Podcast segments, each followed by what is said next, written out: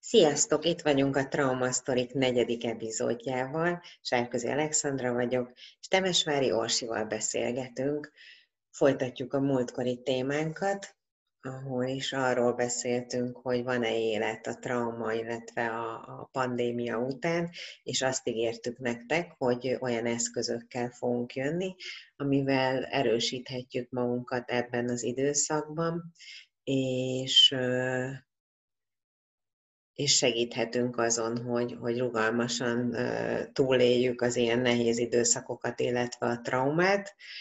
És ez az a fogalom, ami ebben a témakörben fontos, az a reziliencia, amiről mindig elmondom azt, hogy,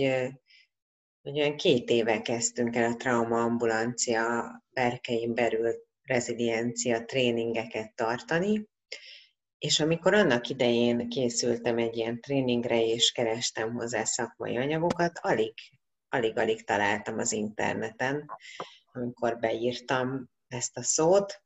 és aztán itt vagyunk, eltelt két év, bekerültünk ebbe a szürreális időszakba a, pandémia idejére, átéltünk már egy kemény karantén időszakot, és hogy, hogy, hogy nem, egyre inkább egyre többször jött velünk szembe ez a szó, ez a reziliencia, és talán sokan nem is tudják azt, hogy pontosan mit jelent. Ahogy említettem, ez a lelki ellenálló képességet jelenti, a megküzdési képességünket nehéz helyzetekben, krízisekben, és, és ami a jó hír egyébként, hogy, hogy ez a képesség fejleszthető, Ráadásul a trauma mi azt is tudjuk, hogy hogyan, és olyan emberek vannak körülöttünk, mint akár Orsi is, akik a saját példájukból tudják hitelesen igazolni azt, hogy a, egy traumának nem csak veszteségei vannak, vagy vesztesei, hanem igenis át lehet fordítani az ott szerzett tapasztalatokat, vagy az, azáltal szerzett tapasztalatokat, érzéseket pozitív irányba, és lehet abból építkezni. Hát így van, és köszönöm szépen, Szandra, és nagyon örülök, hogy ilyennek látsz. Én a saját balesetem és a saját traumám kapcsán először azt hiszem, hogy azzal a fogalommal találkoztam, hogy érzelmi rugalmasság, ami, hát majd te megmondod, hogy ez szinoníme a, a rezilienciával, vagy nem. Abszolút, abszolút, igen. Na, és akkor ezen az úton indultam el, és hát nagyon tetszett, hogy ez egy ilyen nagyon szép idegen szó, nyilván jogászként ezekre így nagyon rá tudok kapcsolódni. Úgyhogy, úgyhogy megtetszett, és el is olvastam hát több könyvet is ebben a, ebben a témában, és nagyon nagyon izgalmasnak találtam azt az utazást, vagy azt a folyamatot, amiben ez így bele, belerángatott, és, és a magam tapasztalata is az, hogy ez igenis, igenis fejleszthető, és, és nagyon-nagyon várom, hogy, hogy áthathassunk most egy kicsit abból a tapasztalatból, vagy abból a tudásból, amit, amit szereztünk itt az elmúlt időszakban, mert bár most nagyon sokan foglalkoznak ezzel a kérdéssel, ami, ami nagyon jó, viszont szerintem igazán komoly személyes tapasztalata nagyon keveseknek van, úgyhogy, úgyhogy én a magam részéről mindenképpen ezt a személyes vonalat szeretném vinni, tehát hogyha lesz valami sztori vagy élmény, ami így ide kapcsolható, akkor ezt mindenképpen szeretném megosztani. És egyébként te magadat mi reziliencia szempontjából milyen embernek tartod? Mert hogy ugye ahogy mondtam is, meg azt mondják az ehhez jobb, nálam jobban értők, hogy, hogy a reziliencia, ez a képesség bennünk van. Tehát valamilyen szinten mi már valamilyen szinten terhelhetők vagyunk, rugalmasak vagyunk, de mondjuk vannak olyan emberek, egyébként én viszonylag ide tartozom, azt gondolom, aki ilyen kejfejancsi típus, és a rázós helyzetekben is rázós helyzetekben is ki tud magától keveredni, meg van ereje, illetve van erőm építkezni a, a krízisekből is, és aki, aki tényleg pozitív, és azt gondolja, hogy a pohár mindig félig tele van, de, de hát nem tudom statisztikailag mennyi ilyen ember van, valószínűleg ez a gén inkább kivételnek számít, és sokkal gyakoribb az, hogy az embernek ezt, azt a belső szilárdságot, vagy a rugalmasságok az életük során fejlesztik ki, miután ugye a sorsuk különböző hullámvölgyeken és hegyeken keresztül vezeti őket, és ezek az akadályok, meg a krízisek, a vizsgapontok arra kényszerítik őket, hogy minden lehetséges erőforrást kiaknázzanak önmagukba, és így, így szépen, lassan vagy gyorsabban egyre edzettebbek lesznek lelkileg. Te milyen típus vagy egyébként? Szerintem úton vagyok a kejfej Jancsiság felé, de még, még azért ennyire menő nem vagyok. Én sokáig nem is tudtam magamról, hogy, hogy én lehetek ennyire ellenálló. Azt tudtam, hogy terhelhető vagyok, de, de ezt inkább csak a szívimbe írtam le mindig, amikor valamilyen állást pályáztam meg. Szóval egy ilyen egészen más nézőpontból közelítettem a, a terhelhetőség és az ellenálló képesség felé. Viszont az a három évvel ezelőtti baleset, ami elindított az önismeret, illetve a, a önmagam edzése, mentális edzése és érzelmi megismerése útján, az, az megmutatta, hogy dehogy nem, azért van itt, van itt energia, van itt erő, de eddig nem volt ennyire szükségem rá, most viszont igen, és ami egy nagyon fontos dolog, hogy ezt sikerült úgy előhívni, hogy ez nem csak kihúzott a, a gödörből, és rávett arra, hogy mondjuk legyek szíves felöltözni mondjuk reggel, és kiszállni az ágyból, hanem hogy, hogy ez átcsapott egy nagyon erős önmegvalósításba, illetve abba, hogy, hogy ebben a helyzetben is próbálok arra figyelni, hogy, hogy hasznos legyek, és, és olyan dolgokat csináljak, ami, ami másoknak is, másoknak is jó, nyilván most elindulhatnánk azon az úton, hogy azt elemezzük, hogy ez, ez, ez pszichológiailag nekem miért fontos egy, egy baleset után, meg úgy egyébként is. Viszont szerintem ez egy, ez egy nagyon jó példa arra, hogy mi segíthet az ellenálló képességünk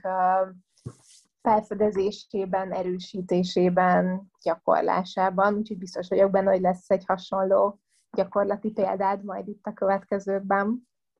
Igen, és az, az ahogy mondtad, a, a fejlődés, hogy hogy alakult benned, meg, meg mit gondolsz erről, az jutott még eszembe, hogy, hogy akármennyire is krízis helyzetben van valaki, vagy vagyunk, hogy ebbe a, a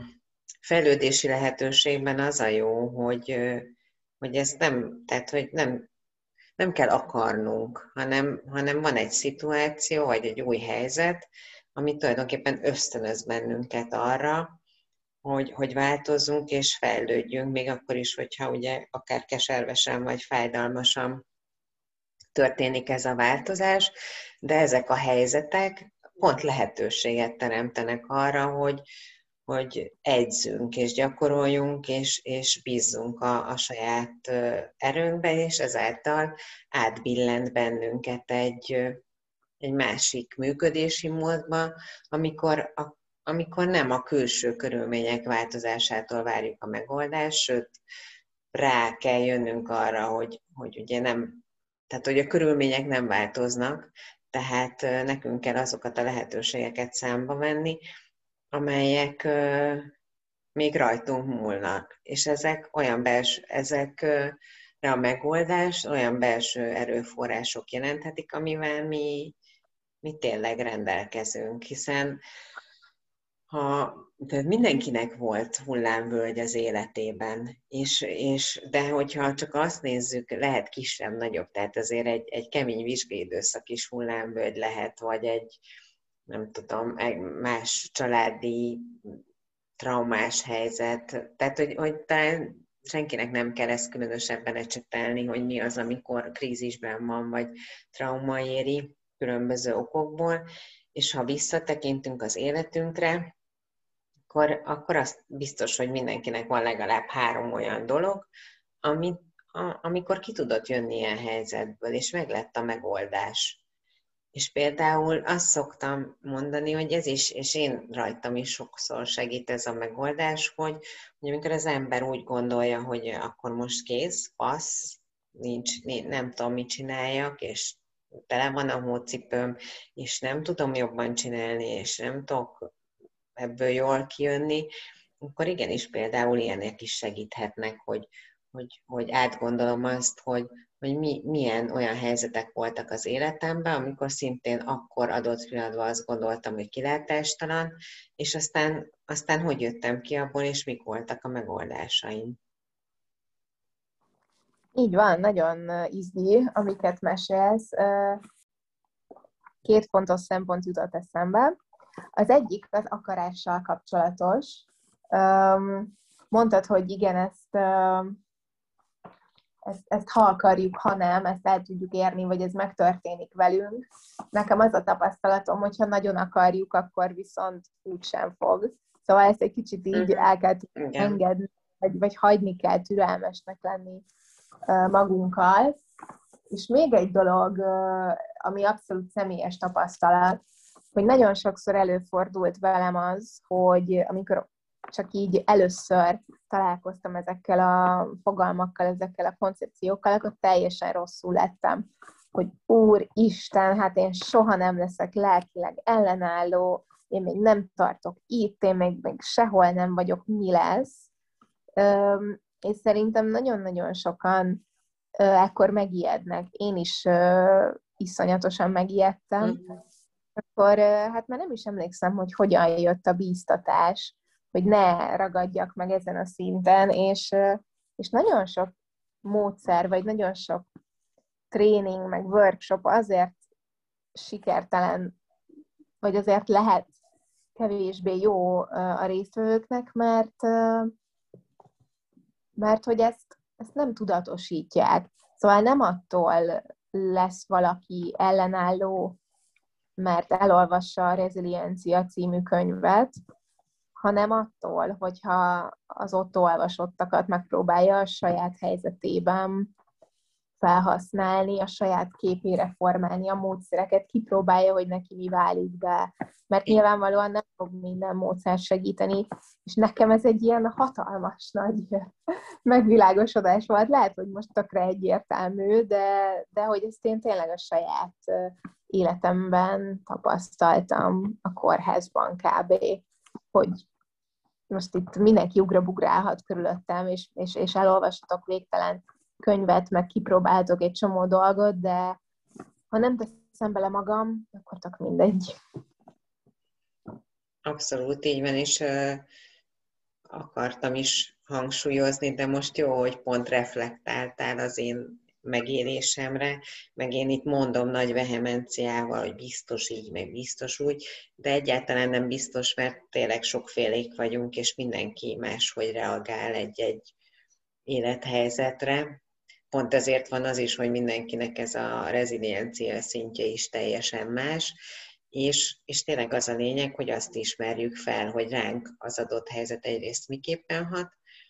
és hogy az érzésünket igyekezzünk a saját lehetőségeinkhez képest kezelni, és az, azt figyelni, hogy nekem, nekünk mire van szükségem, mert ahogy a múltkor is pont emlegettük, hogy, hogy először magunkon kell segíteni, és, és magunkra kell figyelni, befelé figyelni, az érzéseinket megélni, és, és vállalni, és, és ez már szerintem egy fontos előrelépés lehet bármilyen traumás helyzetben, vagy trauma után. Igen, ezzel nagyon egyetértek. És, és az is fontos, amit, amiről szintén már beszéltünk, hogy ugye, hogy hogy reagálok egy ilyen helyzetbe. Hogy, hogy tényleg csak szemlélem, és várom, hogy, hogy megváltozzanak a körülményeim, vagy, vagy teszek is érte, és az egyik kedvenc példám erre a, a mesében a sárkány, hogy itt is ugye, vagy hogy több mesében felmerül az, hogy a hős az lefejezi, megöli, hogy ilyen drámai legyek a, a sárkányt, vagy van olyan, hogy megszelidíti, vagy akár nem csak a sárkányt, hanem bármilyen ellenfelet és a maga szolgálatába állítja egy kicsit így van ezekkel a helyzetekkel is, hogy, hogy azért van választási lehetőségünk, és, és érdemes meglátni a tovább lépés lehetőségét gét, és hinni abban, hogy van hatásunk ezekre a dolgokra. Hm. Igen, ez nagyon jó, ez a hinni abban, hogy van hatásunk. Ez annyira, annyira fontos, és annyira jó érzés megtapasztalni, amikor, amikor meglátod az eredményét, amikor így utólag visszanézel, és, és össze tudod kötni a pontokat, és, és látod azt, hogy amibe erőt fektettél, az végül is tényleg milyen jól alakult. Úgyhogy én nem is ragoznám tovább, én már annyira várom, hogy valami konkrét gyakorlatról mesélj nekem, vagy, vagyis hát nem csak nekem, hanem, hanem mindannyiunknak. Úgyhogy, úgyhogy neked mi a kedvenced, Szandra, a, a gyakorlatok közül? Lehet, hogy unalmas leszek, mert hogy már a, mert szerintem a hálát azt már minden egyes epizódunkban megemlítjük, de, de azt gondolom, hogy ez a leg, egyik legegyszerűbb gyakorlat is, és olyan kézenfekvő is, hogy az ember átvegye, vagy átgondolja azt, akár nap elején, akár nap végén, de bárkinek, ha jól esik nap közben is, hogy, hogy mi az, amiért akár adott nap, akár adott időszakban, ahogy érzi, amiért hálás. És ezek apró cseprő dolgok is lehetnek egy, egy sütemény, vagy, egy, vagy az, hogy, hogy több időt tud tölteni valakivel, vagy, vagy több ideje jut pihenésre, vagy, vagy bármi, ezt nem kell talán ragozni, mert mindenki tudja azt, hogy mi az, ami neki számít. Hát ez egy nagyon fontos, hogy érzésben is nagyon sokat ad, hogyha az ember ezt számba veszi, hogy, hogy adott szituációban miért, miért, mégis vannak olyan dolgok, amiért érdemes élni, és, és érdemes megélni a napot. Ez az egyik. És egyébként olyan, erre vannak különböző megoldások, mert, mert az is lehet, hogy az ember csak tényleg a fejébe átgondolja, és 10 percet szán arra, hogy egy kicsit ezeket a gondolatokat rendbe tegye, de, de aztán lehet hálanaplót vezetni, és akkor meg jó eső, akár jó eső, vissza lehet lapozni nehéz időszakokban, hogy milyen jó dolgokra érik az embert egyébként, de lehet olyat is csinálni, hogy minden nap egy, egy kis vázába vagy kis dobozba beledobsz egy-egy cetlit, hogy mi az a jó dolog, ami ma történt veled, és aztán inségesebb időszakokban pedig elő-elő lehet húzni belőle egyet, hogy az ember ezekből töltekezzen kicsit. Úgyhogy nekem ez a, ez a hála, ez mindig, mindig előjön, és, és nagyon fontos az életemben. Léteznek egyébként hála applikációk is. Én néhány héttel ezelőtt kerestem, hogy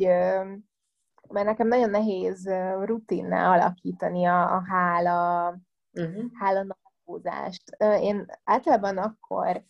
jövök rá, hogy milyen hálás is vagyok bizonyos dolgokért, amikor van valami nehezebb szituáció, vagy van valami nagyon fontos vagy értékes helyzet számomra, és akkor ott, ott, ott így ki kristályosodik valami, vagy így, így, így kivilágít a helyzetből az, hogy mennyire szerencsés vagyok, hogy egyébként vannak nehézségeim, de mondjuk az ezzel kapcsolatos érzéseimet megoszthatom valakivel, és akkor annak az embernek a figyelméért, az idejéért, a szeretetéért mennyire hálás tudok lenni. Vagy az, hogy, hogy mondjuk ebben a pandémiás helyzetben egészséges vagyok, és, és a, baráti körömben, a családtagjaim közül is, a, a szűkebb körben mindenki egészséges, vagy nem tudom, rengeteg példát hozhatnék még, de valahogy nagyon nehéz szokásra alakítani azt, hogy ezt minden nap leírjam, úgyhogy kerestem applikációt, de még, még nincs meg az igazi, úgyhogy ha valaki tud ajánlani. Vagy kifejlesztünk egyet, már annyira témában vagyunk, hogy valamit kitalál. Jó. De egyébként még az is abszolút párhuzamba vonható a hálával, ha valakinek azt egyszerűbb emészteni, vagy akár jobb, könnyebben jön az a gondolat, hogy, hogy mondjuk mit könyvel el adott időszakban sikernek, vagy előrelépésnek, vagy mi az, amiért éppen elégedett lehet, akkor erre is lehet fordítani ezt a hála dolgot, hogy, hogy azt azt veszi át, azt gondolja át, hogy, hogy mik azok a jó dolgok, amik vele, vele az adott időszakban történnek, és ami még nagyon fontos,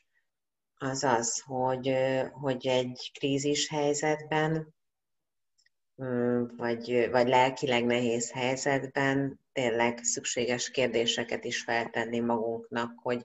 hogy egyáltalán bekalibráljuk azt, hogy, hogy milyen helyzetben vagyunk, tudunk-e magunkon segíteni, hogy tudok-e segíteni, hogy tudok leggyorsabban segíteni. Tehát, hogy ezeket a kérdéseket érdemes feltenni, hogy hol állok most, hova tartok, hogy jutok oda a legjobban, ki tud nekem segíteni,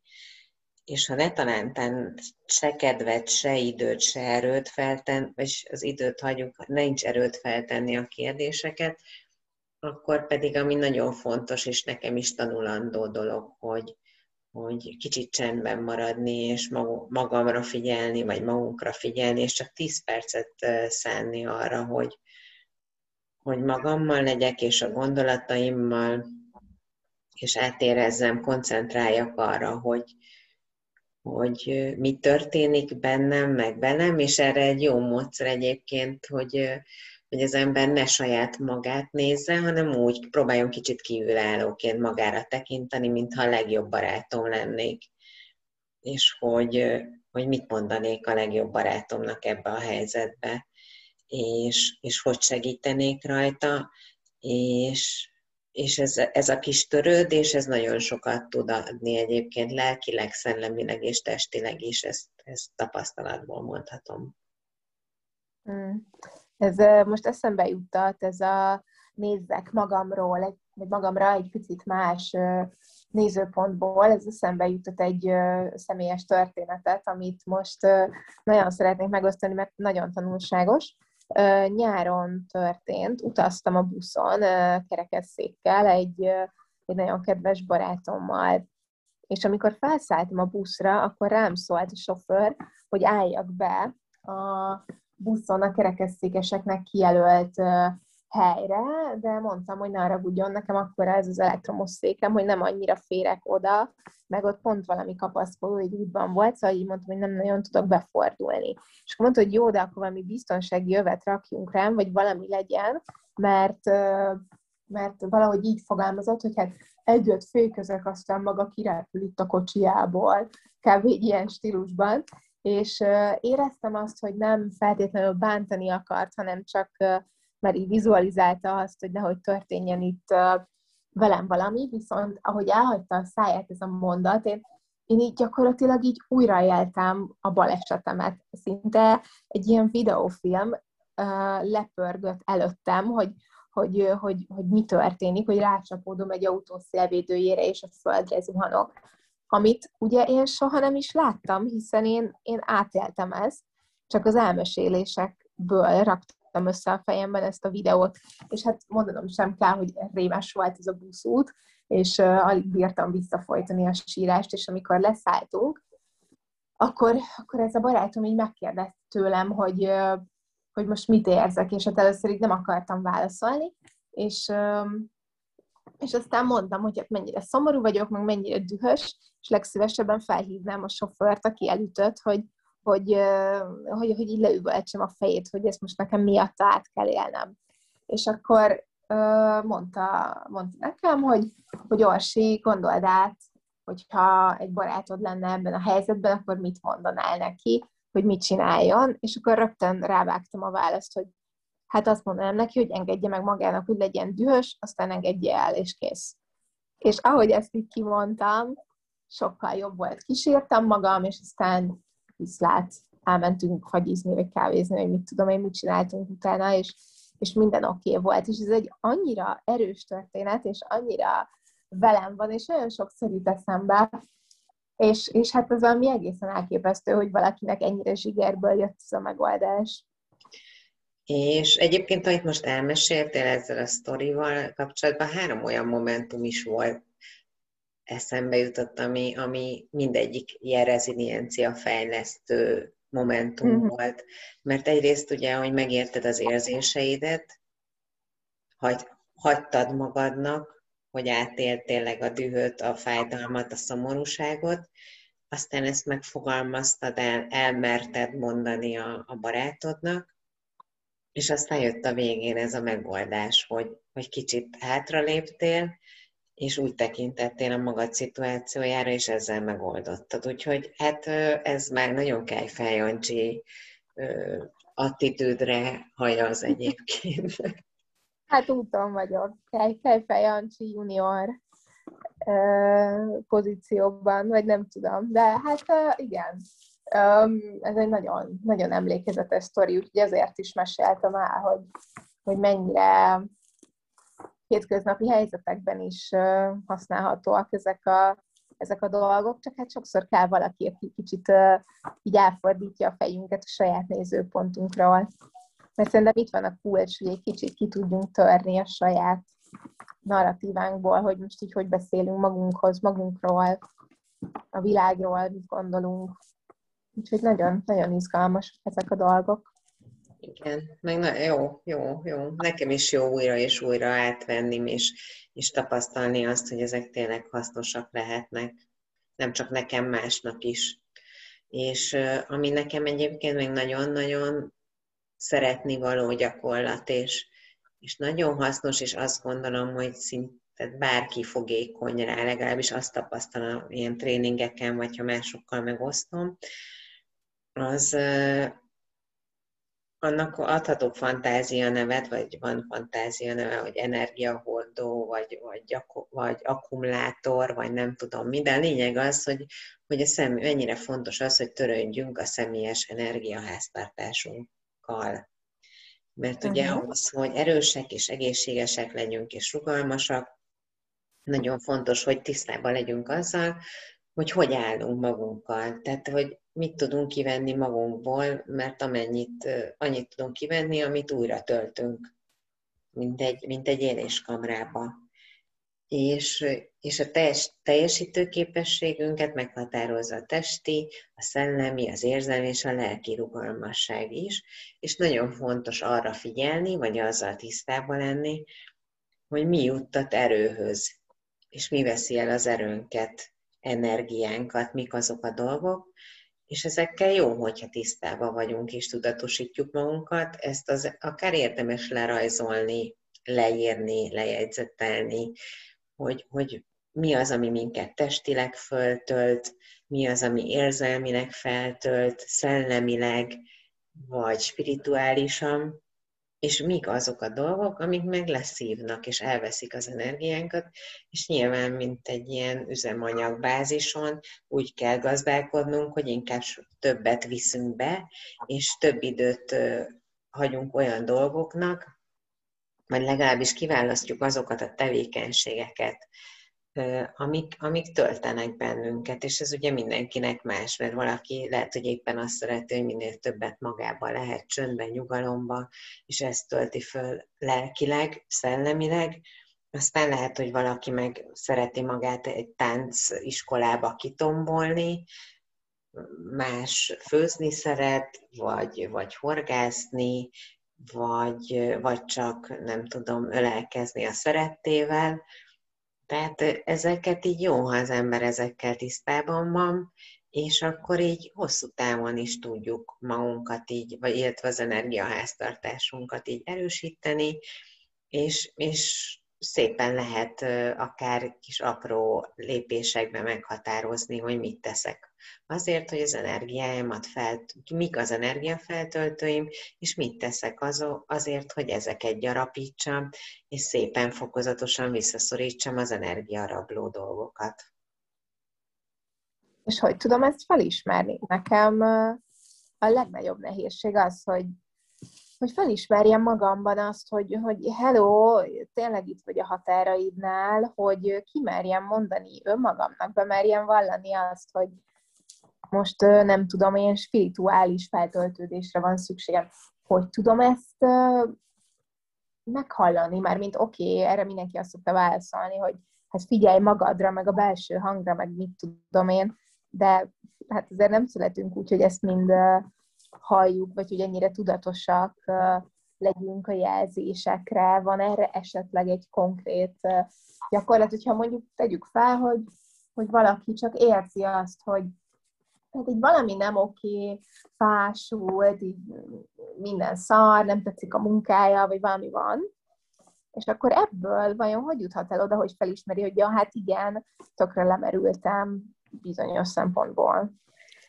Én azt gondolom, hogy a rajz egyébként segít, tehát hogy egyrészt kezdjük azzal, hogy tényleg rajz, rajzolt, rajzoljuk fel a, vagy fejben, vagy bárhogy a, a magát, ezt mondjuk, hogy van egy hordó, vagy a férfiak akkumulátort, ha nekik a, a műszaki dolgok közelebb állnak hozzájuk, és először is azt mondjuk tudatosítani, hogy hol állok, hogy hány százalékon vagyok töltöttségben, azt érzi az ember. És Igen. aztán aztán nem kell feltétlenül, tehát én azt gondolnám, hogy az, azokat a dolgokat mindenki, megint azzal jövök, hogy mindenki, pedig egyáltalán nem biztos, hogy mindenki, de hát próbáljuk meg, azokat a dolgokat tudja az ember, ami neki jó, és élvezi, és szereti csinálni, és szívesen áldoz rá időt, és érzi, hogy ettől jobb lesz a kedve, és töltődik. És ezt nem kell feltétlenül első körben végigvenni, hogy akkor ez most a testi, ez a szellemi, ez a spirituális, ez a lelki, és a többi, hanem egyszerűen csak ha van, na, van három-négy olyan dolog, amit biztosan tudok, hogy az nekem jó, akkor arra érdemes időt hagyni, hogy, hogy én ezeket beszívjam magamba, és ezek által töltődjek. Ez jutott most eszembe. Nem tudom, hogy ilyesmire gondoltál, vagy ennél konkrétabbra. Szerintem az ennél konkrétabbat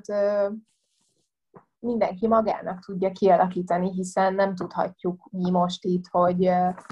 hogy kinek mi segít. Most csak azon gondolkoztam, miközben hallgattalak, hogy, hogy nekem a futás egy nagyon fontos dolog volt az életemben a baleset előtt, és, és nagyon sok funkciója volt, és nyilván az egyik ilyen, hogy, hogy kiengedtem vele a gőzt, és, és töltöttem is, hogy egyedül voltam, hogy nem kellett másra figyelni, és ez most nincs, és csak így próbáltam végigpörgetni az utat, hogy hogyan, miként sikerült új megoldásokat találni, vagy új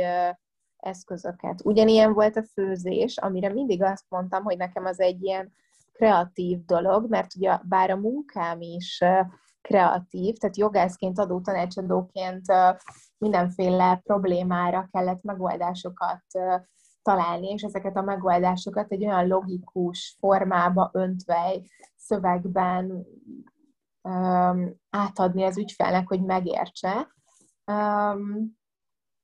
De mégsem volt produktum, és a főzés azért volt tök jó, hogy ott, ott szintén lehettem kreatív, viszont, viszont láttam is a konkrét, kézzelfogható eredményét. És ez a két dolog most, most hiányzik az életemből, és, és hát ha belegondolok, azért, azért úgy tudattalanul is így elindultam abba az irányba, hogy találjak ezek helyett megoldásokat egy nagy trauma után. Azért csak elkezdtem blogot írni, és nem azért, hogy új, igen, most a kreatív flót újra átéljem, hanem egy teljesen más indítatás, de aztán átvette kicsit ezt a, ezt a kreatív energia funkciót, meg egy kicsit a, az érzelmek levezetését is, mert azért születtek blogbejegyzések így az első dűből, az első sírásból, és most ugyanígy a podcast, meg hát most már nagyon sok minden más, de hogy, de hogy ez tök jó, hogy, hogy ezt megjelhettem, hogy azért van átjárása az eszközök között, meg hogy az ember tud adaptálódni az új helyzetekben, és nem is feltétlenül kell szuper tudatos kejfejhancsinak lenni ahhoz, hogy ezt megtedd. Igen, és pont behoztad azt, ami az egyik kedvenc témám, és lehet, hogy megint csak ilyen kicsit unalmas, és, de azt mondom, hogy talán most ne is kezdjünk bele, de mindjárt mondom mi, csak hogy közben látom, hogy, hogy itt elszállunk időben, de hát az írás. És uh-huh. tudom, hogy nagyon-nagyon sok ismerősömnek, barátomnak. Tehát, hogy én nekem ez ilyen mantrám, és mindenkinek bármilyen helyzetben van, és nem csak trauma, vagy nehéz helyzet, vagy gyász, vagy stb. Én mindig előhozakodom ezzel, és akkor néznek rám nagy kerek szemekkel, mert hiszen van ugye például olyan ember, mindenkinek mondom, tehát mindegy, hogy mi a foglalkozása, az indítatása, a,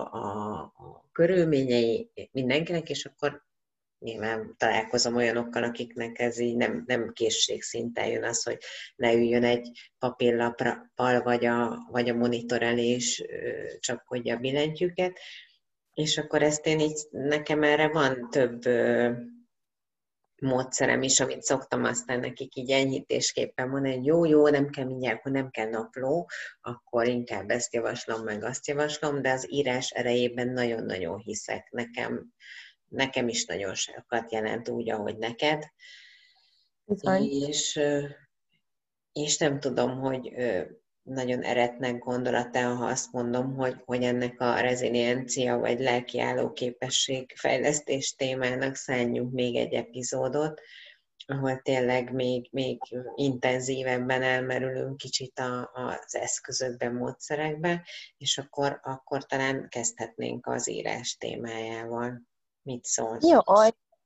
nekem ez nagyon tetszik, és, és remélem, hogy el tudjuk kicsit így üldözni ezt a az ilyen üres dokumentumtól való félelmet, azt a parát, hogy na most akkor miről írjak? Úgyhogy jó, kezdjük, kezdjük akkor itt a jövő héten. Szuper. Jó, szuper. Akkor jövő héten találkozunk. Sziasztok! Sziasztok!